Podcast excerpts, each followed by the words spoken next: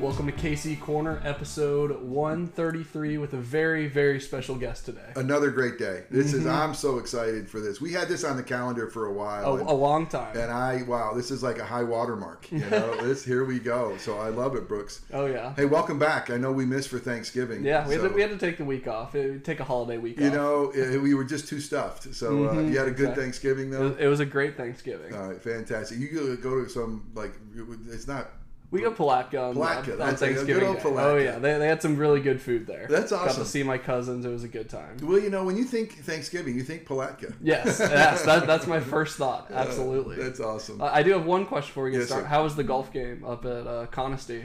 Yeah, as you know, having played there, being up in Brevard, North Carolina, with a family for Thanksgiving, what a beautiful place! Uh, Mm-hmm. Favorite golf course is Connestee. So Caleb, my son, and I, your buddy, uh, Mm-hmm. we were able to play twice. We got my son-in-law Todd out there. It was fantastic. That's I awesome. mean, uh, Brooks, we saw a fox that literally stole our golf balls off of the off of the greens uh, on one of the holes, and, and that fox got so close to us. I mean, it was, and as you know, the number of deer you see on the course up there, Mm-hmm. Yep. it's like I was it's- there two weeks ago, three weeks ago, and we played the same course. And by the third hole, we saw over forty deer. Yeah, isn't it amazing? Incredible, incredible. And they're and they're they're so used to having golf carts. Oh, yeah. kinda They- they don't care. look at you like, hey, man, hit it a little straighter next time. You know, when they're in the fairway, they're safe for me. You know, if they're they're, they're, they're in the woods, they, they might Yeah. get hit. But, Oh, uh, Anyway, yeah, it was great. we we can get to our special guest now. We had to get our golf talk out of the We way. We did. There we go. So we have we have Nina Yan, and Nina is has a very important role. She's both president and CEO of the Sharing Center, and that is, as you know, one of our emerging ministry partners that we've really in the last couple months been able to uh, come alongside and, and be blessed by their ministry as well. So. I've had the privilege of hearing Nina's story. Um, I'm so intrigued of how God's wired her and gifted her and the leadership uh, role that she's in. But Brooks, you're going to love the story. I mean, how God's hand has been on Nina is is incredible to bring her here. So, Nina, welcome to the corner. It is so good to have you. Thank you for joining us. Thank you so much, Pastor Jakes and Brooke, for having me here Mm-hmm. this morning. No, it's a it's a pleasure. Pleasure is ours. So, Nina, if I were to collect anything, and I, I uh, you can look around, I collect books. There's different things I collect, but I love collecting stories. I'm just so intrigued with God is the greatest storyteller, the greatest storyteller ever. I mean, He spoke this world into existence, and He has been communicating to us through His creation, through His Word. He loves story. That's what the Bible is. It's an incredible story. But you know, as He made us in His image, He has given each one of us a story especially his children. I mean, just the story of redemption, of how he finds us, how he has gifted us. And I love it because one of the first times that we came as a church to the Sharing Center, you graciously came in and met with us, uh, a few of our leaders, and and you started sharing your story. And I mean, I wish I had a recorder then. And so I'm so excited to have you on the corner um, to be able to share your story. So um, you were born in Taiwan, is that correct? That's correct. And so, uh, but eventually would come to the states. So, uh, how old were you when you came to the states? And So, my dad actually came to America first by himself to work and set up a foundation and to earn more money. And Mm-hmm. then two years later, he went back to Taiwan and uh, picked my mom and my, my two siblings up. And so we immigrated when I was 10 years old. where were you? Uh, were you the oldest, the youngest? I'm the youngest of three. So I have an older brother and then I have an older sister. I'm the youngest of three as well. You see, I would have pegged you as the oldest.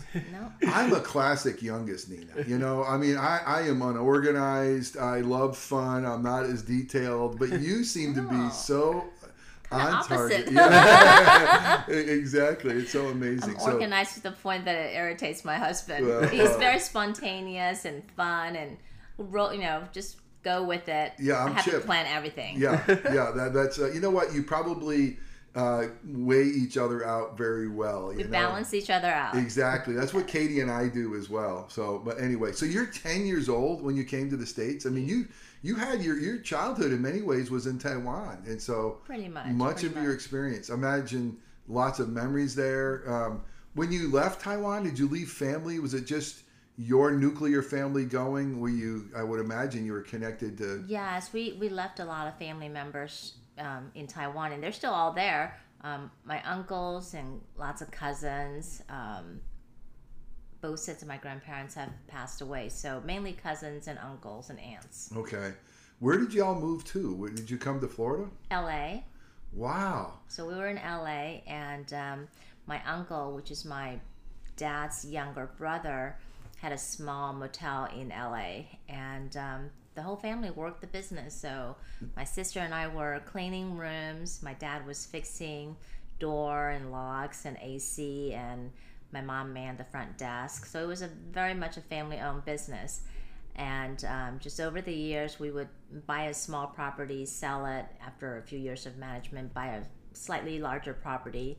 So my dad was in the motel business. Wow, that's amazing. So, kind of the American dream. And he got into the motel business, sounds like, because he had a family connection to the motel business. And so he went from, it sounds like, a maintenance position to a, a landlord, uh, an owner. And, and uh, what a great American dream there. So, did you, how long were you in LA? How long did you stay out there? Um, we only stayed one year. It wasn't the nicest of neighborhood, and my parents didn't want to raise the three children in that neighborhood, and so we sold that property and moved to Phoenix, Arizona. Okay. So we actually went from an all black neighborhood to an all white neighborhood, and so both schools actually, when I was in LA, didn't really fit in, and at the time didn't speak any English at all. Wow. And um, then I went to Phoenix, and it was an all white school, and I really stuck out. So it was kind of an interesting childhood. I, I, I think because we moved around so much, I learned how to adapt to my new environment and, and make friends pretty quickly because I had to. We were moving every year almost for the first few years in, in America, just so that my dad could grow his business. wow. And so um, you, you learn to get to know people really quickly when you have to move as much as we did. At one point, I counted from my first grade to graduating college, I attended 13 schools. 13 schools. That's amazing. So, how, how did you get to Florida? Um, so we moved from LA to Phoenix, Arizona. From Phoenix, we will move to Tucson, Arizona. And then by then, my dad owned a big motel called Tucson Inn.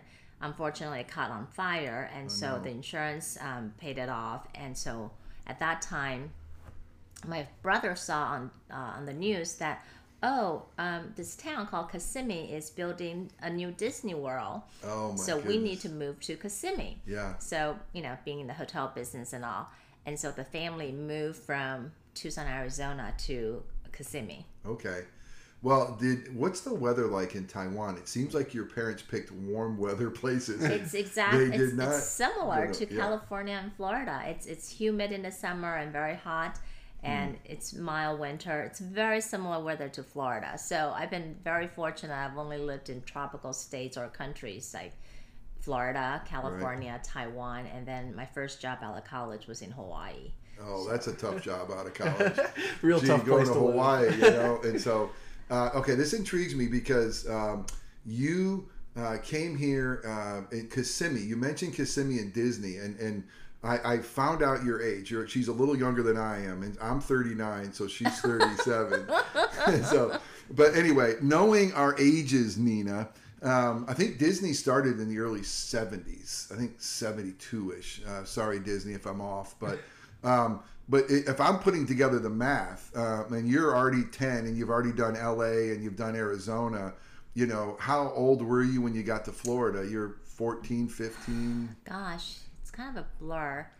But no matter how old you were, Nina, the point is Disney's been up and running. And so Kissimmee, so you weren't like on the ground at the time. Your dad was maybe, was he buying an existing hotel? Correct. So Yeah. Disney, you know, was, was building their theme parks and they were adding more attractions every time you turn around. And at that time, 192, which is Irlo Bronson Highway, Sure. wasn't really developed yet. And so there was a lot of smaller mom and pop type of properties, so which is what um, my dad bought one of those. Um, he bought the first one, then he built the second one, then he built a third one. Wow. So he, you know, he was just adding to his real estate portfolio at the time. What an American dream. Yeah. You know, who was owning on 192? Were- Were Taiwanese, uh, were there many Taiwanese owners at the time? It was it was a lot of Taiwanese, Chinese, and Indian owners. Interesting. So it was all immigrants actually. Interesting. Wow. That is, that is, that And, is so and, neat. and I think it attributes to our work ethics because the Indians and, and the Chinese and the Taiwanese, they're just, you know, not slandering any other ethnicity, but Sure. they're just extremely hardworking, Yeah. and it's a it's a family business. If you are one of those property owners, your child, your spouse, everybody's working that Yeah, property, it's all that in. business. It is all in. Yeah. There's something beautiful about that. Yeah. So when you were growing up, um, were you all Buddhist? Is that correct? Was there was Yeah, there so majority of um, Taiwanese are Buddhists. That's just our main um, faith, and we, my family really didn't practice one religion or another. So Mm-hmm. we weren't really anything in particular. But I was raised Buddhist. Yes. Would you guys celebrate anything like Christmas? Were any holidays that were celebrated? Um, you know, I left when I was so young. I, I want to say yes, but I just don't remember. but even in your home growing up, that wasn't. no, we didn't have Christmas tree or Christmas presents, that sort of thing. No. Okay. And we were not in the capital, which is Taipei. We were in the outskirts. We were in the, the villages, so kind of like the suburbs of the suburbs. So we weren't really in any sort of Western influence culture. Right. But if you go to the big city like Taipei, then I'm sure they had Christmas trees and Christmas decorations and so forth.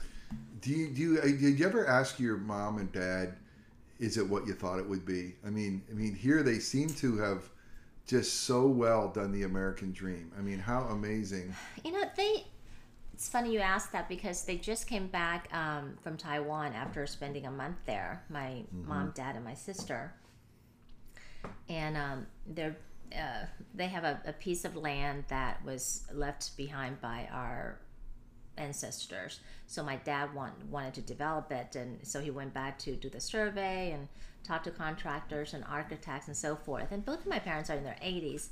Mm. And I share with my mom, I said, Why are you building when you're both in your 80s? You should be mm-hmm. relaxing and Sure. enjoying life Sure. and enjoying the fruits of your labor and Yeah. all of your hard work. And you know, she's like, Your dad won't slow down. He'll never retire. He'll still be working the day, you know, Yeah, he passes away Wow. and go to heaven. He's just he's a workaholic, so you just can't even ask him to slow down. what I know of you, Nina, he might have pushed that passed that on to you. I mean, I, you are know amazing. What? I I am blessed. I I learned tenacity yes. and my work ethics from my father. He he's one of those gentlemen that never take no for an answer. He never gives up. Whatever business problem he had, he always find a different solution. So if Hmm. one banker says no to him this time, next month he'll go try another banker. Hmm. Or what's the obstacle? Let me overcome the obstacle Wow. and prove to you that I'm worthy for the loan. I mean, he just never took no for an answer. And I know I learned that from him. That's incredible. That's awesome. Hey, so you want, did you go to UCF for your undergrad? Is I it- did. I Okay, did. so so did Brooks. Go You Knights. Guys, Go yeah, you Knights. guys are both, and, and you did. and It really intrigues me. I think you did hospitality. Is that I right? I did hospitality. I Great mean, you could have taught the course, Nina. I mean, you know, did you say to the, the professor, "Excuse me, ma'am, I, I this is a family business. I know more." Well, and that was the idea that my parents was hopeful that I would go into the family business. So, you know, realized by the time I was in college, my brother had been in the family business for years. So, pretty much right after high school, he wasn't even giving a choice to go to college. He stepped right into my father's shoes. And then um, my sister married early, so she was not in the family business until recently, and so now she's joined the family business. So I'm actually the black sheep of the family. Oh, I'm the only one Yeah. that's not in Come the family on, business, and I, I chose my own path basically. Well, when you went into hospitality, was it with the thought of being in the family business, or Absolutely, yeah. that was that was the plan. okay? And you got hired out by a bigger, uh, one of the bigger hospitality companies. is that Hyatt. good? Okay. And is that what led you eventually to China? Is it? Um, s- sort of, and yes and no. So, in that my senior year at UCF, um, Hyatt came down for a recruitment event, and through that process, I was one of the two uh, finalists that was invited to go to the Hyatt Grand Cypress out by Disney. Sure.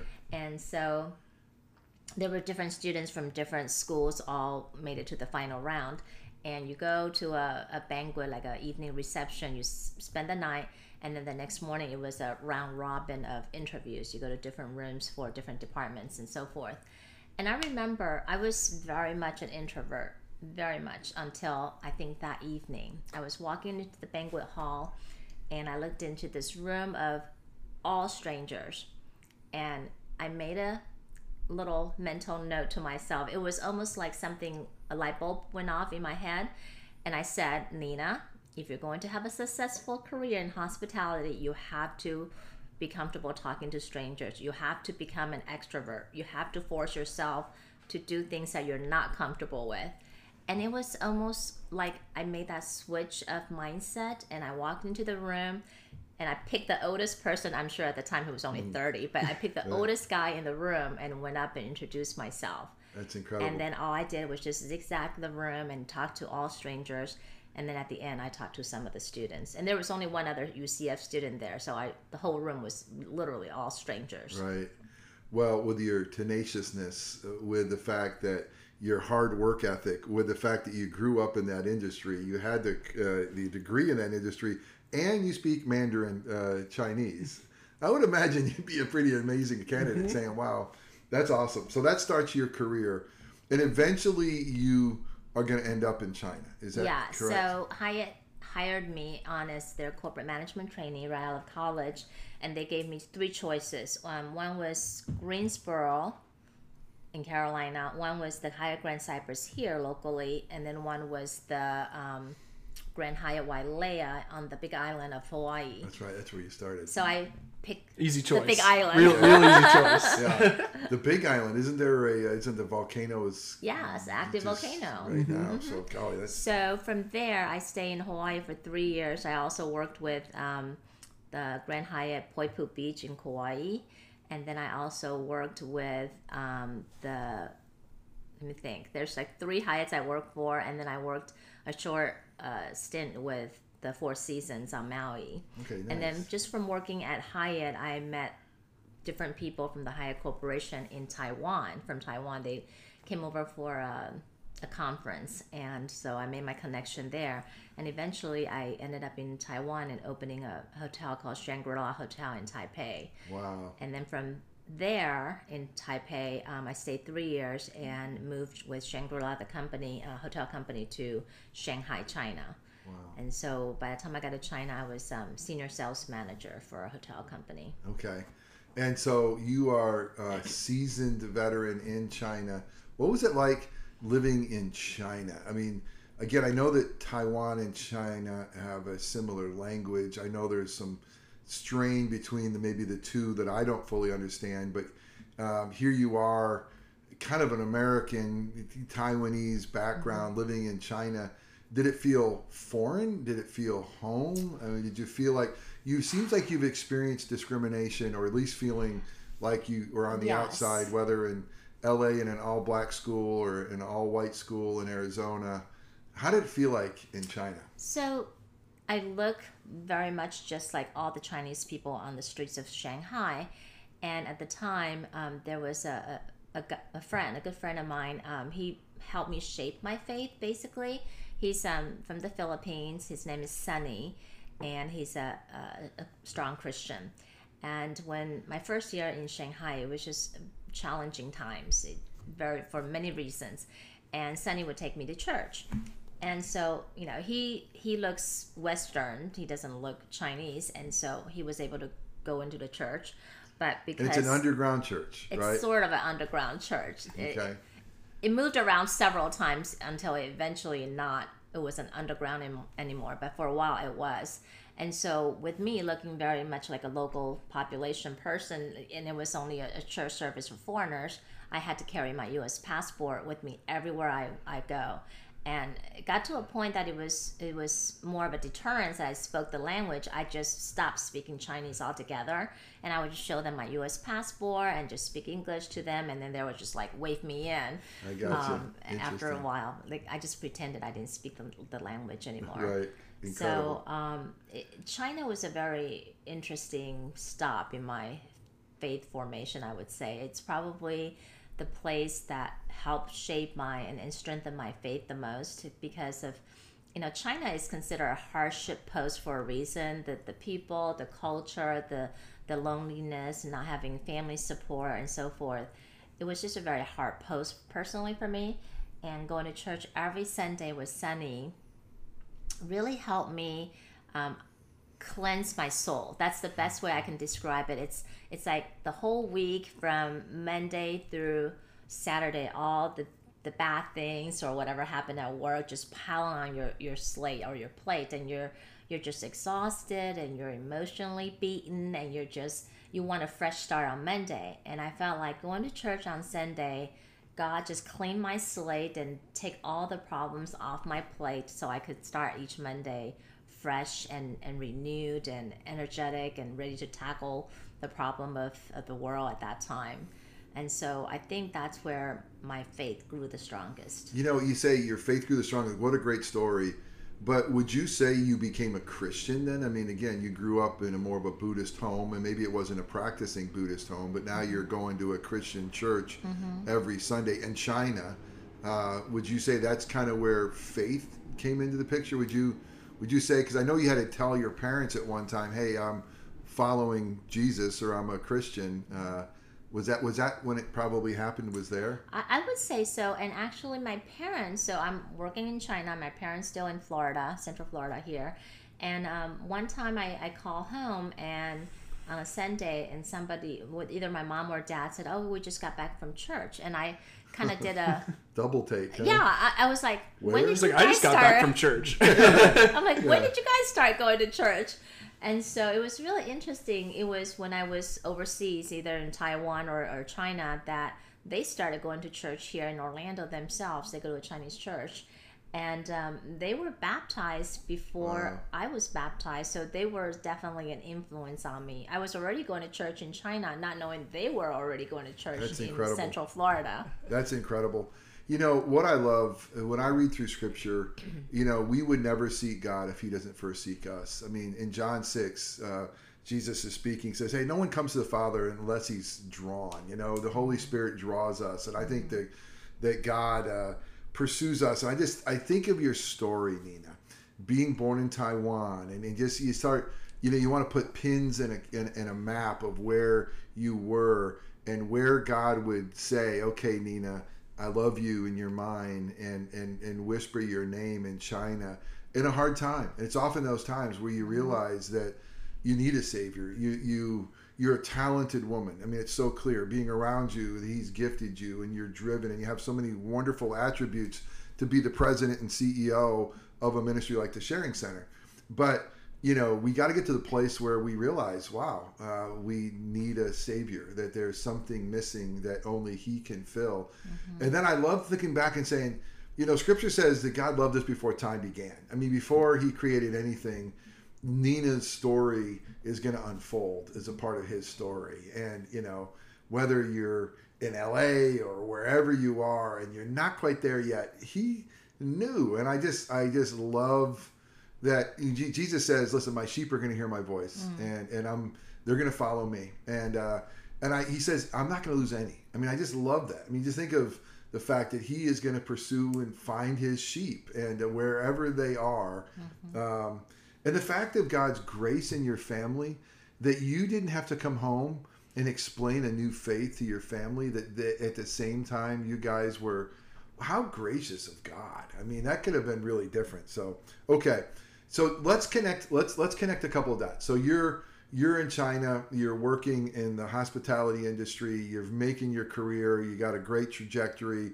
You know, um, I kind of want to ask were your parents proud of you? I mean, even though you weren't in the family business, you were kind of crushing it. It sounds I, like. You know, I don't know at the time if they were proud of me. They, I think later in my career, when I went back to school to study for my master's, I think they were more proud of me through education. It, they were disappointed I didn't take over the family business for sure. Gotcha. And so, after 10 years of being abroad between Hawaii and Taiwan and uh, China, I came back to Central Florida. At that time, they thought I would definitely Step go in. into the family business. Yeah. And um, at the time, I remember because my dad was starting to uh, develop a first of its kind in Kissimmee. It's an indoor flea market. So most flea markets you see are open air. Maybe they have a roof, but open right. all walls and so forth and this one was a complete indoor building so it's AC in the summer and it's heated in the, in the winter and so right. forth and um, my dad said, you know, why don't you go work for your brother and help him open this flea market? And so I was my dad, my brother's secretary for maybe a week, and his personality is exactly like my husband. Chip, I like him. He's gonna be my He's- friend. He's disorganized. He Yeah. doesn't make appointments on time. He's probably and- good looking. exactly. And um, I, I would have to make excuses for him when vendors show up to sign contracts or whatever appointment. And and after a week of working with him, I went to my parents and I said, you know what, I, I can't work with my brother. We're polar opposites. Our management style is different. Our, our planning, our organizational skills are polar opposites. And I said, if you if you want a happy child, I need to leave the family business. And so I did. I I didn't last in my parents' family business, and um, I went to work for Visit Orlando. Back then, it was called the Orlando Convention and Visitors Bureau. So it was in the hospitality field, and you get to meet all kinds of wonderful meeting planners that want to bring their convention to the Orange County Convention Center.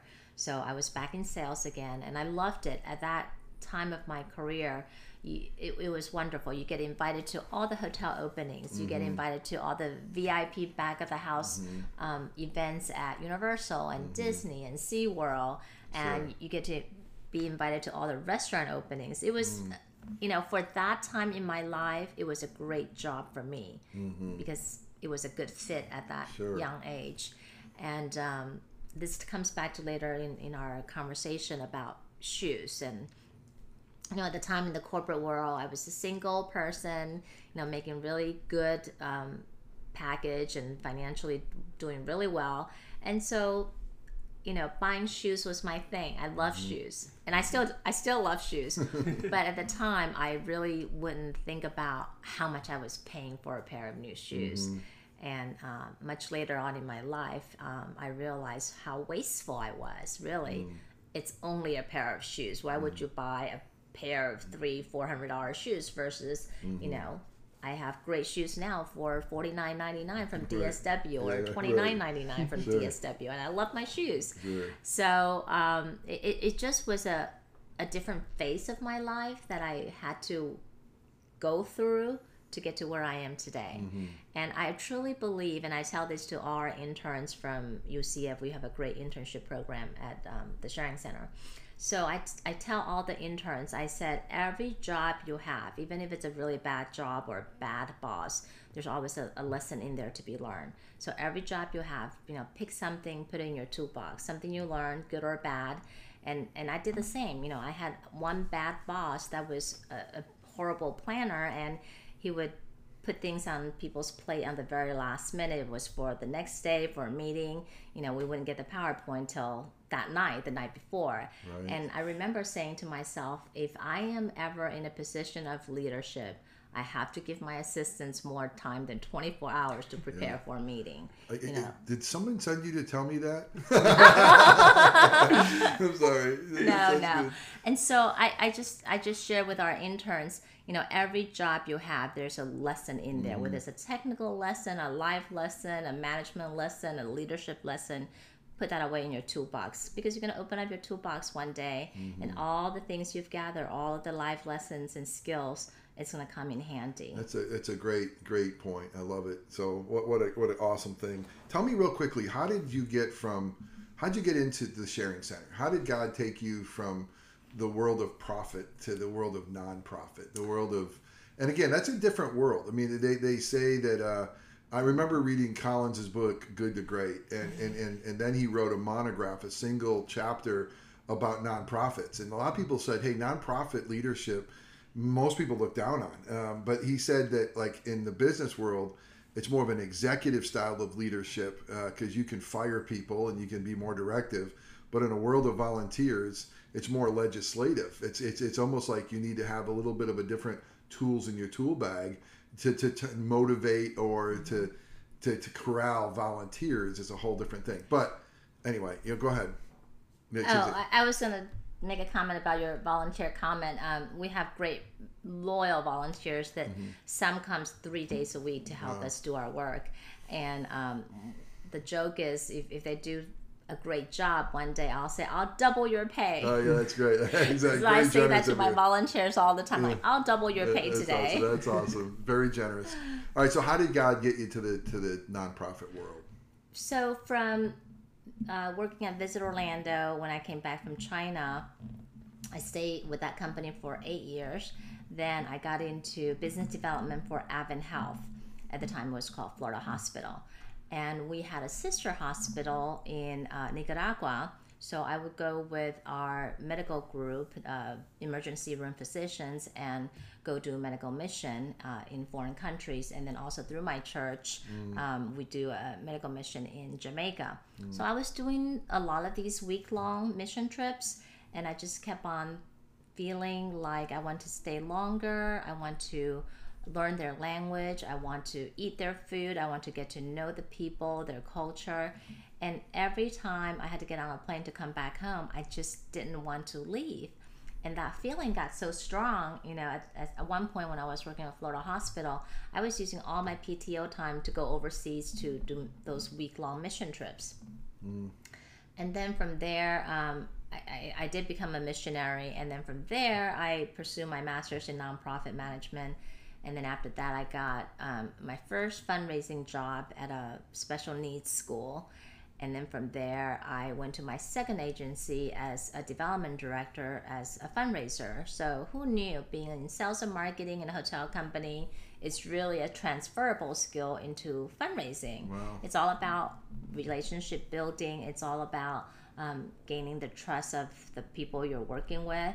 And um, you know, when you're selling a hotel company or ballroom or customer service or food and beverage, now you're really painting a picture of story sharing. You're you're you're sharing, let's say, you know, Pastor Jake's your church invests in our work. I have to stay I should stay connected with your church leadership and say because of your funding, this is an impact you're making in our community. So you have to stay connected with your uh, with your donors and supporters and build those relationships and build the trust. And so through fundraising in my second agency, this is truly a God story. So I'm two years in this really great agency in Orange County, also doing um, homeless and uh, hunger prevention. And you get comfortable, right? You get good at your job and then you get comfortable. And at the time, um, it was about my two year anniversary, and one of my mentors said, Hey, the Christian Sharing Center in Seminole County is looking for a president CEO. So this was June of 2018 ish, June ish. And I said, I'm really happy here at XYZ agency. I'm not looking for a move. I'm, I'm going to stay.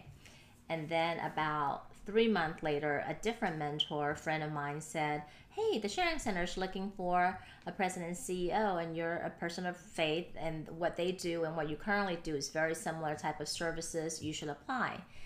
And at the time, it was about two weeks before our big fundraising uh, luncheon, and I was up to my eyeballs with special events. And I said, "Thank you that you think I'm ready, but I'm I'm not ready to move. I'm, you know, I'm happy here." And then it was the third time. Now this is now around Thanksgiving time. The third person said to me, "That Christian Sharing Center president CEO job has stayed open for a long time. Maybe it's time that you look into it." Wow. And I turned to my girlfriend Sandy and I said to her, I said, You're the third person in the last six months that's told me about this job. And I don't know anything about the Sharing Center or it's legally the Christian Sharing Center doing business as the Sharing Center. I said, I, I must look into it. So that was on a Friday. And I check out their uh, website on Saturday.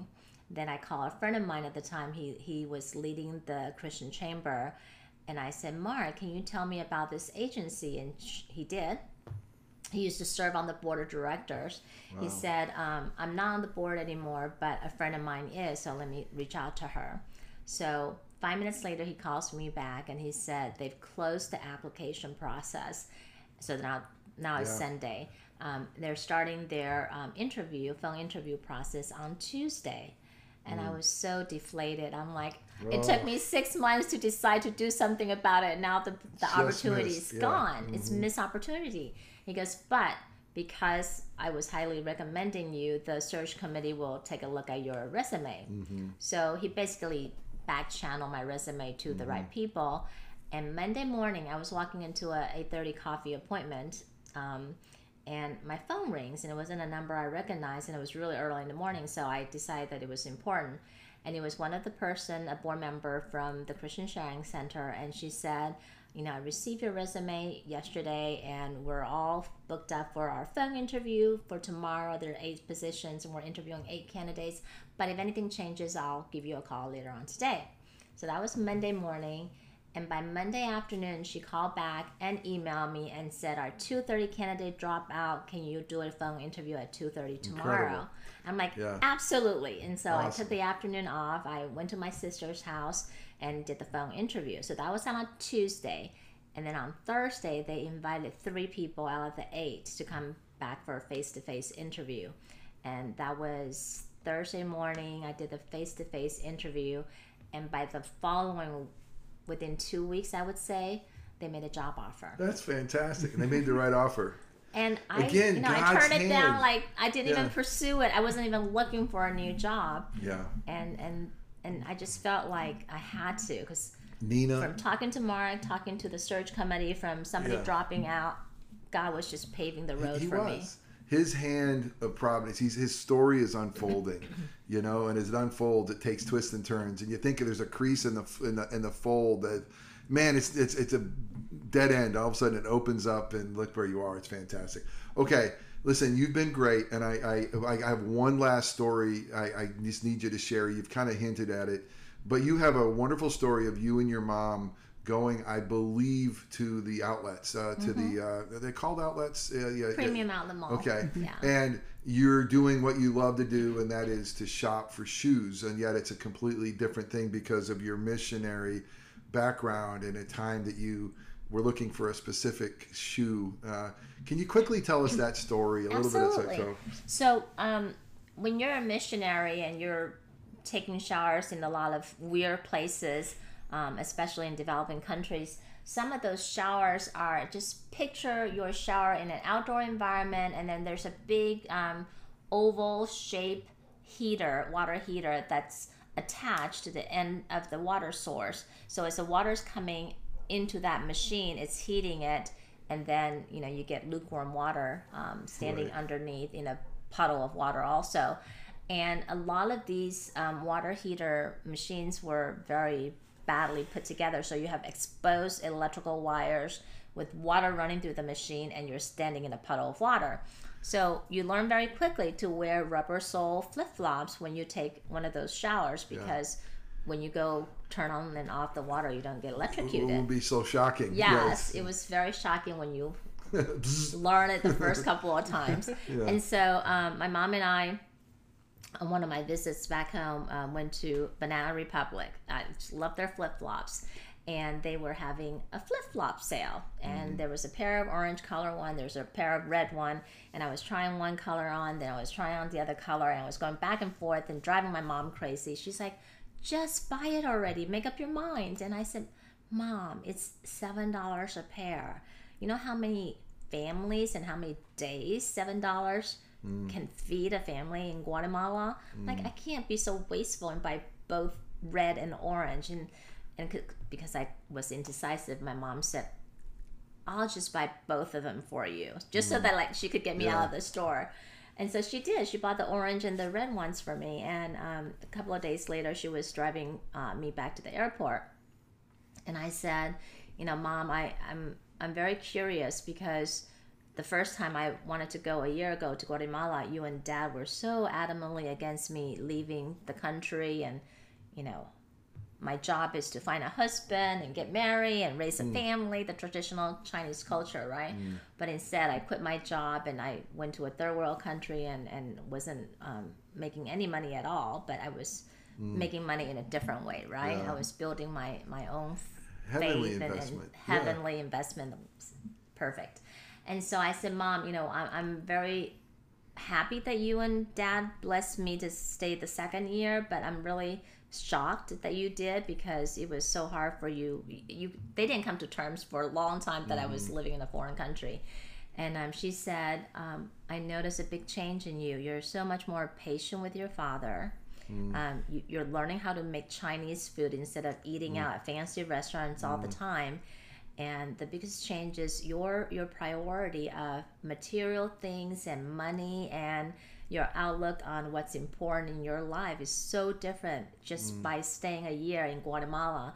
You know, you used to buy three hundred dollar pair of shoes without even looking at the price tag or batting an eye, and now you wouldn't even pay seven dollars for two pairs of flip flops. And so she said, if Guatemala can transform you that way, you know, staying a year, you should go back and stay a second Uh, year.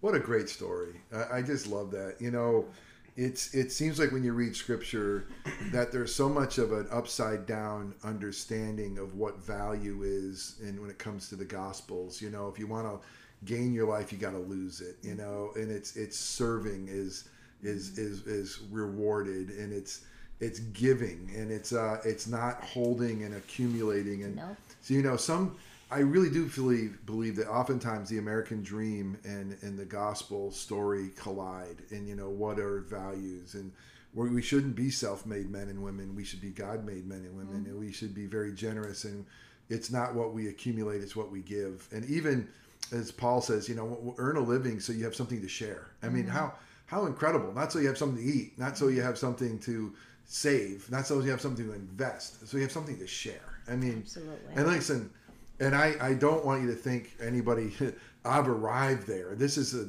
for me as well because I I think I'm fully indoctrinated. I love the American dream and I, I, I love stuff and I'm mm-hmm. trying to be a recovering materialist as well. And I want to tell you, forget DSW, go to Nordstrom Rack. They always have really good shoes. I mean, that- that's where I get my shoes that are kind of a nicer name at a much cheap, cheaper price. But Yes. anyway, um, all right. Well, let's the sharing center, the Christian Sharing Center, doing business as a sharing center. What an amazing place that is, and God's hand seems to be on that. Uh, and I know you could unpack this for a long time, but basically, what does the sharing center do? So, our mission at the Sharing Center is through Christ, we provide dignified solutions to those experiencing poverty and homelessness. So, to unpack that, all of our program focuses on helping either those that are struggling with living in poverty or those that are living in homelessness.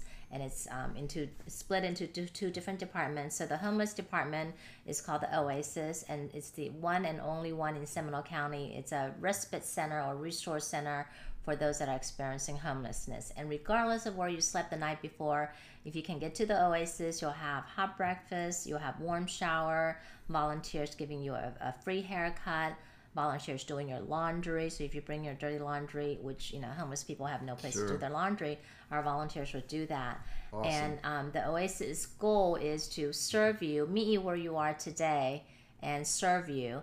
And w- when you're ready to talk about housing or getting back into the uh, workforce, we'll um, plug you into our workforce development program called Project Rise. If you're ready to get into housing and let's figure out what what is your income look like or social security or disability, what can you afford, and we'll help you identify housing that you can afford.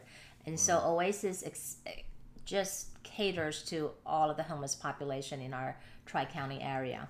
Then client services, um, we run the largest free food pantry in Seminole County. Last year we outreached to families um, 1.8 million pounds of food, Wow. which is you know huge in comparison to how we started so humbly 36 years ago.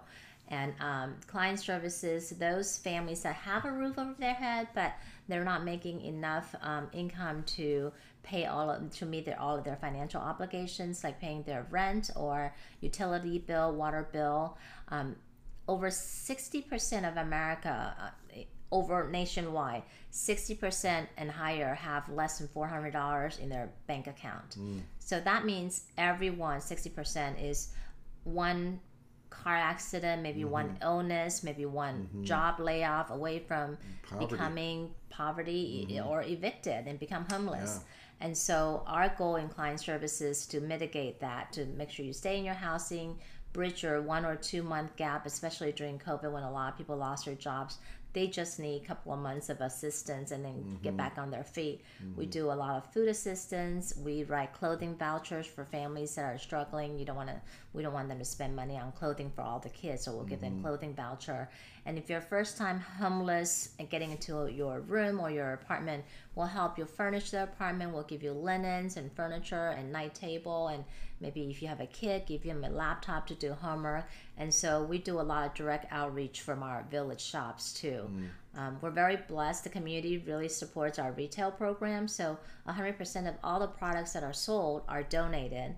And then um, out of all the funds raised, 88 cents of every dollar is reinvested back into our families. That's Awesome. And so if you donate your products or if you shop at our shops, know that you are directly helping our families in need because and the funds goes back to them. and there's two tiers of shops. It seems like you have like the boutique. Is that what it's Mm-hmm. called? And then and then it's a it's an amazing place right on 1792 in Longwood. Uh, you guys have that whole center there, and I, I I've I love your um vision statement of through Christ. I mean, i I mean that's through Him all things, um, and to Him be the be be the glory.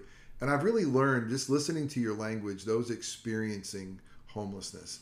And I love the word dignity. I mean, I mean, there there's not a person on the face of the earth who we shouldn't show dignity to because they're image bearers, mm-hmm. because of what our God's worth, you know. And the proverbs say, you know, eh, give to those in need, to those whom eh, to whom it's due. And I love to think, you know, who is who who is due dignity. Everybody. I mean, there's not a person you'll ever see who doesn't reflect the image of God. And I mean, from where my office is situated, I can see the whole campus, and I see on a daily basis our amazing volunteers from the pantry. Not only they assemble the food bags, but they'll call um, the client's name, and if they're here by with a car or a friend that has a car, our volunteers will follow you out to your car, put the food in your trunk. As if you're shopping at Publix and other, you know, awesome? major grocery store, and Yeah. it's it's little things like that that makes our client feels like they're being served with dignity. Yeah, Same thing with you know if you if you have a clothing voucher and you go into the thrift store, you are a shopper just like the rest of the regular shoppers. Nobody knows any wiser. Only until the end when you finish shopping, you turn in your voucher and we back it for you. But while you're shopping, you know we want to make sure that your dignity stays intact and that amen. you're not feeling ashamed because you're receiving free service. Uh, it's so so great, and I tell you what, that is through Christ, and that honors Christ, and that is the aroma of Christ. And uh, you think of the one who gave dignity. There was no one ever better. And it's a friend of sinners uh, who, yeah, it's just beautiful. So what's the? So go ahead. I was going to say I have an amazing team, um, 63 people strong, and um, they're just all with servants' heart. They just all want to improve people's lives. There's there's no way that we can do the work that we do without the pay staff, and then also probably double or triple the amount of pay staff is our volunteer workforce. sure. They're on our campus every day, and so we're very blessed with an amazingly talented team. That's awesome. They have the talented leader. Hey, what's the best part of your job or your ministry? the best part of my job. Um, a good day for me is if we housed a family that was previously homeless, or if I personally hear a story from a- family or individual that through our assistance and, and our counseling um, that they were able to make a life changing altering decision and totally change the tra- trajectory for their family. Um, but at the along the same line those are my worst days too when we cannot help certain families. You know mm-hmm. with limited resources we have to make the call sometimes very difficult decision Sure. on which family to help and mm-hmm. which family we are not able to help and refer out. And so my good days and my bad days pretty much revolve Oh. around my my the mm-hmm. clients we serve and the visitors and um, good days we're able to help someone and lift them up and bad days when we're not able to help every single family that comes through our door Well, it seems like, um, yeah, each day has got to have some highs and lows. How, how does a church like King's Chapel help you? I mean, how, how do we come alongside the Sharing Center? now I, I in the short amount of time that I've attended your um, different services and and met different people from your parish, I just love the King's Chapel. I mean, Thank the you. people that you have following you and your leadership and your vision, they're just really good people. You know, just Amen. good people. And, um, it, you know, most nonprofit leaders going to say they need money or funding, and we need that too. But our biggest, biggest um, need is always volunteers, loyal volunteers who are willing to sacrifice three hours of their week and come on a consistent basis and say, I'm going to devote the next, you know, year on Wednesday morning showing up at the sharing center from 9 to 12 every Wednesday. Now, pick a day, pick a shift, pick a job, pick a department. That's Sure. our biggest need is volunteers that are loyal and consistent. That's awesome. Uh, I, I love it. And listen, we love being a part. We really, really do. And you know, any way we can help, we want to. We realize we're a smaller church plant, but we love what God has given to us and blessed us with. We just had a clothing drive, and we're so thrilled that to see we were able to do that. And the week, be, the month before, we had a, a we gathered food and we did a Thanksgiving drive, and so. Uh, we love it, and we also were able to go share. Sadly, I was out of town for that one, but we're hoping to do more. So, uh, Nina, what you do in the community and for the kingdom is really important. And uh, as a pastor, uh, let me tell you to continue to drink deeply from the gospel, from who you are in Christ, uh, not just what you do for Christ, but who you are as a child of God, and and that may that fill you up because you know they're going to have some good days and bad days. You know, it's interesting because when you look at Scripture, there's times where there isn't poverty because the church is doing what they need to do. You know, those Acts two stories. I mean, everybody who had something to share, they shared. But Jesus always says, "But the poor you'll always have." You know, and so there's a sense where in a fallen world until Jesus comes back, there's going to be a need for the sharing center. I think we all would love the day to come where, like, hey, we solved homelessness. Uh, um, but I think that's something we're going to have to wrestle with and, and the brokenness of our world. Um, but I know when the church is what it's supposed to do, and uh, it seems like there's a real major impact on that. And there was a uh, Roman, um, uh, what do you call him? Not Caesar. I mean, Roman emperor who uh, early on, uh, as the church was emerging, who says these Christians they not only serve their own poor, they serve ours.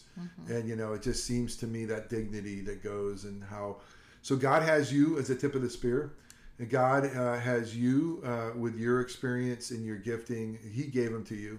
Uh, you only have what came from His hand, but He's put you there. And remember, it's through Christ. It's not through Nina. Mm-hmm. Sorry, I got to be your pastor for a minute here. So it's uh, and so you know, let Him use your strengths, your weaknesses. You're amazingly gifted. You're on the front line, and I know when you're on the front line, you have a target, and and you have a target and it's and some of the most painful things are going to be the ones that you don't see coming that are close to you. I mean, mm-hmm. they're the churches that you would think would be helpful that are going to criticize you. Mm-hmm. It's really hard. I mean, you're going to be criticized for doing it wrong, for giving it wrong, for I mean, those who don't are still going to evaluate you and and and uh, keep your eyes on Jesus. Um, you know, hear well done from Him, and uh, um, you obviously got to listen to your board and others. But the bottom line is um, it's a thankless job in, in many ways and you're at the tip of the spear and you're going to look out your window and see brokenness every day.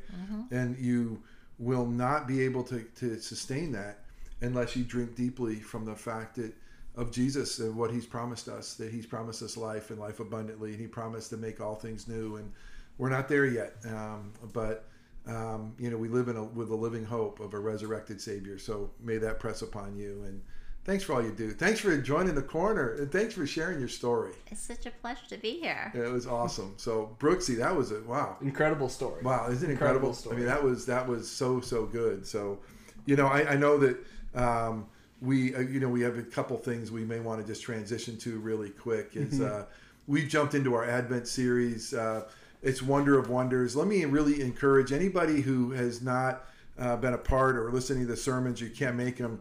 This year's uh, sermon series is, is unusual. I mean, we're going to look at the Advent story through the eyes of gene- Jesus' genealogy. That sounds boring, but the fact that there are five women listed in Jesus' genealogy, just in and of itself, Brooks, is, is like shocking. In that day, that they would list the the Ninas of the world in there. But there's a reason why God says, "Hey, let's move these five to the surface. Let's see their stories." And and to hear about Tamar last week, I mean, here here is a son-in-law of Judah. Um, the one who through his line is going to come King Jesus. Uh, and the incredible story, as we saw in Genesis 38, of uh, this twice widowed woman who has to to dress up as a prostitute to trick her father-in-law uh, into a into a, a, relationship that would produce a child for her, and through that child will come eventually a savior.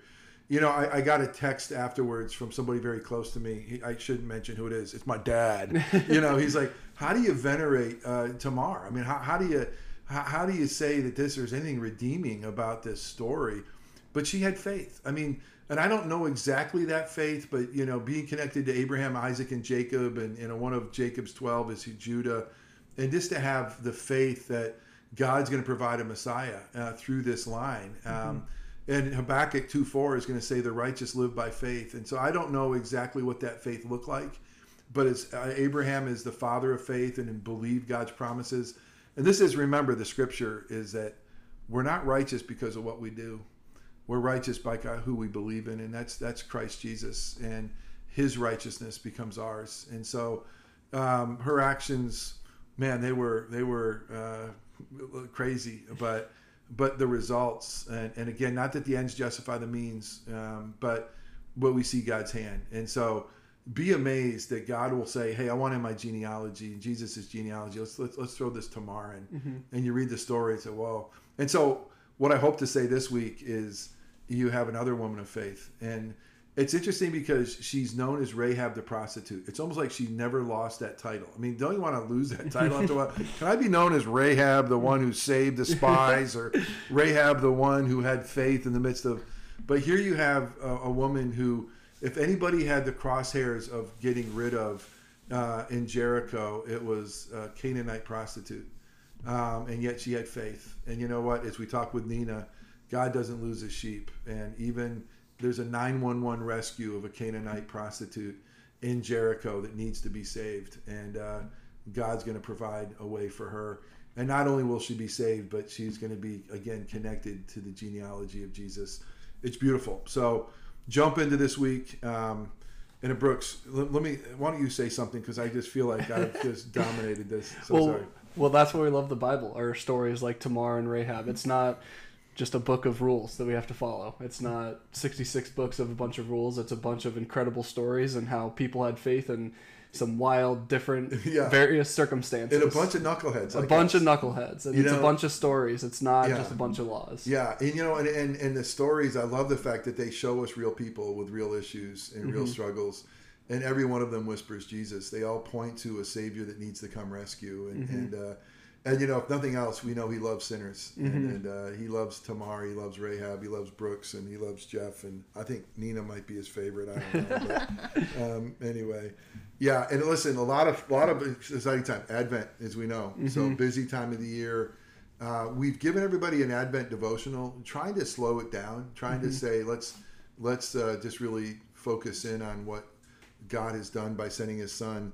Uh, this Friday, we have our first Friday fellowship gathering uh, at our house, uh, kind of a Christmas celebration. So I hope people can come join us. Uh, uh, we have this Sunday, we'll be stuffing stockings uh, for our Angel Tree kids, and we're, we're, excited for that. We're hoping to stuff 200 stockings. So, and don't forget to bring your presents in, wrapped or unwrapped.